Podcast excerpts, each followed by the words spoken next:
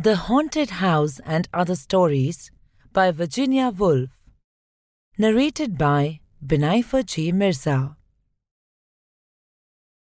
Together and apart. Mrs. Dalloway introduced them, saying, You will like him. The conversation began some minutes before anything was said.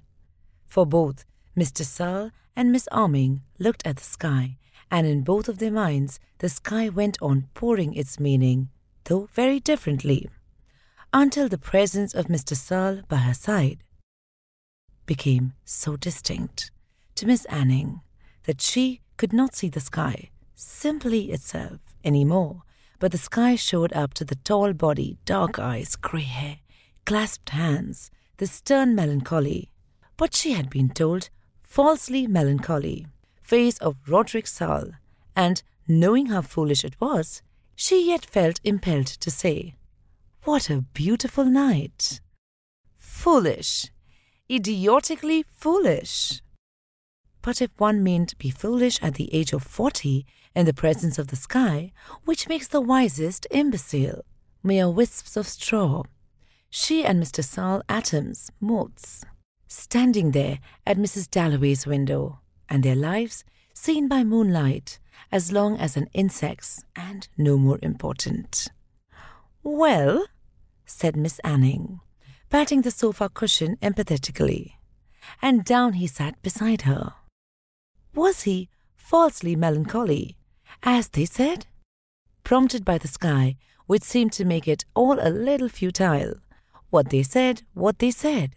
She said something perfectly commonplace again. There was a Miss Serle who lived at Canterbury when I was a little girl. With the sky in his mind, all the tombs of his ancestors immediately appeared to Mr. Serle in a blue romantic light, and his eyes expanding and darkening, he said, Yes, we are originally a Norman family who came over with the Conqueror. That is, a Richard Serle buried in the cathedral. He was a knight of the Garter. Miss Anning felt that she had struck accidentally the true man, upon whom the false man was built, under the influence of the moon, the moon which symbolized man to her. She could see it through a chink of the curtain, and she took tips of the moon. She was capable of saying almost anything, and she settled in to disinter the true man who was buried under the false, saying to herself, On, Stanley, on which was a watchword of hers, a secret spur or scourge such as middle aged people often make to flagellate some inveterate vice, hers being a deplorable timidity, or rather indolence. For it was not so much that she lacked courage, but lacked energy, especially in talking to men, who frightened her rather, and so often her talks petered out into dull commonplaces, and she had very few men friends, very few intimate friends at all, she thought. But after all, did she want them? No. She said Sarah Arthur, the cottage, the chow, and of course that, she thought, dipping herself, sousing herself, even as she sat on the sofa beside Mr. Serle, in that, in the sense she had coming home of something collected there, a cluster of miracles, which she could not believe other people had, since it was she only who had Arthur, Sarah, the cottage, and the chow. But she soused herself again in the deep satisfactory possession, feeling that what with this and the moon, music that was, the moon, she could afford to leave this man and that pride of his in the Serles buried. No, that was the danger. She must not sink in the torpidity, not at her age. On, Stanley, on she said to herself, and asked him, Do you know Canterbury yourself? Did he know Canterbury? Mr. Serle smiled, thinking how absurd a question it was, how little she knew. This nice, quiet woman who played some instrument and seemed intelligent and had good eyes and was wearing a very nice old necklace knew what it meant to be asked if he knew Canterbury when the best years of his life, all his memories, things he had never been able to tell anybody, but had tried to write, Ah, had tried to write, and he sighed. All had centered in Canterbury. It made him laugh. His sigh and then his laugh, his melancholy and his humour, made people like him, and he knew it, and Vet being liked had not made up for the disappointment, and if he sponged on the liking people had for him, being long calls or sympathetic ladies, long, long calls, it was half bitterly, for he had never done a tenth part of what he could have done, and had dreamed of doing as a boy in Canterbury. With a stranger, he felt a renewal of hope, because they could not say that he had not done what he had promised, and yielding to his charm would give him a fresh start at fifty. She had touched the spring. Fields and flowers and grey buildings dripped down into his mind, formed silver drops on the gaunt, dark walls of his mind, and dripped them. With such an image, his poems often began. He felt the desire to make images now, sitting by this quiet woman. Yes, I know Canterbury, he said reminiscently, sentimentally, inviting, Miss Anning felt discreet questions, and that was what made him interesting to so many people. And it was this extraordinary facility and responsiveness to talk on his part that had been his undoing. So he thought often, taking his studs out and putting his keys and small change on the dressing table after one of these parties, and he went out sometimes almost every night in the season. And going down to breakfast, becoming quite different, grumpy, unpleasant at breakfast to his wife, who was an invalid and never went out, but had old friends to see her sometimes, women friends for the most part, interested in Indian philosophy and different cures and different doctors, which Roderick Serle snubbed off by some caustic remark too clever for her to meet, except by gentle expostulations and a tear or two. He had failed he often thought, because he could not cut himself off utterly from society and the company of women, which was so necessary to him, and right. He had involved himself too deep in life, and here he would cross his knees. All his movements were a little unconventional and distinguished, and not blame himself, but put the blame off upon the richness of his nature, which he compared favorably with Wordsworth's, for example, and since he had given so much to people, he felt, resting his head on his hands, they in their turn should help him. And this was the prelude tremulous, fascinating, exciting to talk. And images bubbled up in his mind. She's like a fruit tree, like a flowering cherry tree, he said, looking at a youngish woman with fine white hair. It was a nice sort of image, Ruth Anning thought rather nice. Yet she did not feel sure that she liked this distinguished, melancholy man with his gestures, and it's odd, she thought, how one's feelings are influenced. She did not like him, though she rather liked that comparison of his of a woman to a cherry tree.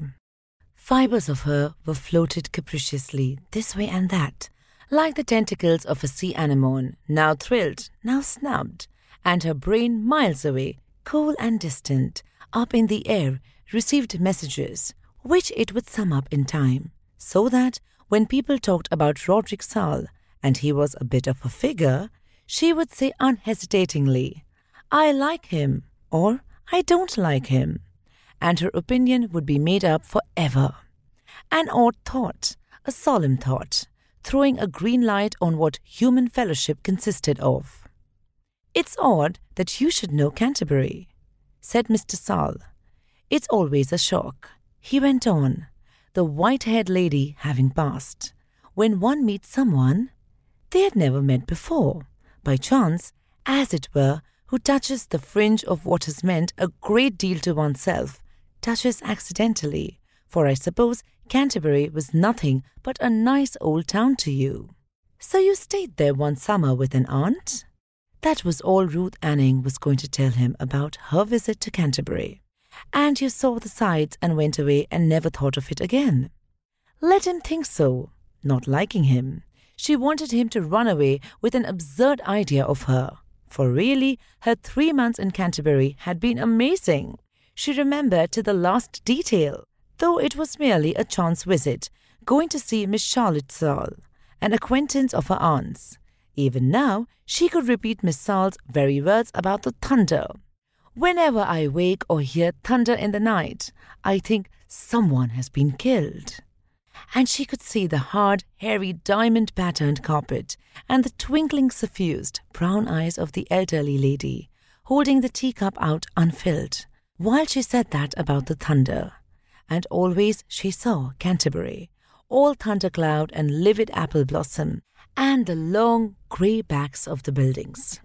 The thunder roused her with her plethoric middle aged swoon of indifference. On, Stanley, on, she said to herself. That is, this man shall not glide away from me, like everybody else. On this false assumption, I will tell him the truth. I loved Canterbury, she said. He kindled instantly. It was his gift, his fault, his destiny. Loved it? he repeated. I can see that you did. Her tentacles sent back the message that Roderick Serle was nice. Their eyes met, collided rather, for each felt that behind the eyes the secluded being who sits in darkness while his shallow, agile companion does all the tumbling and beckoning and keeps the show going, suddenly stood erect, flung off his cloak, confronted the other. It was alarming. It was terrific. They were elderly and burnished into a glowing smoothness, so that Roderick Serle would go, perhaps, to a dozen parties in a season and feel nothing out of the common, or only sentimental regrets, and the desire for pretty images like this of the flowering cherry tree, and all the time there stagnated in him, unstirred a sort of superiority to his company, a sense of untapped resources, which sent him back home dissatisfied with life, with himself, yawning, empty, capricious. But now, quite suddenly, like a white bolt in a mist, but this image forged itself with the inevitability of lightning and loomed up. There it happened, the old ecstasy of life, its invincible assault, for it was unpleasant at the same time that it rejoiced and rejuvenated and filled the veins and nerves with threads of ice and fire. It was terrifying. Canterbury, twenty years ago, said Miss Anning, as one lays a shade over an intense light, or covers some burning peach with a green leaf, for it is too strong, too ripe, too full. Sometimes she wished she had married.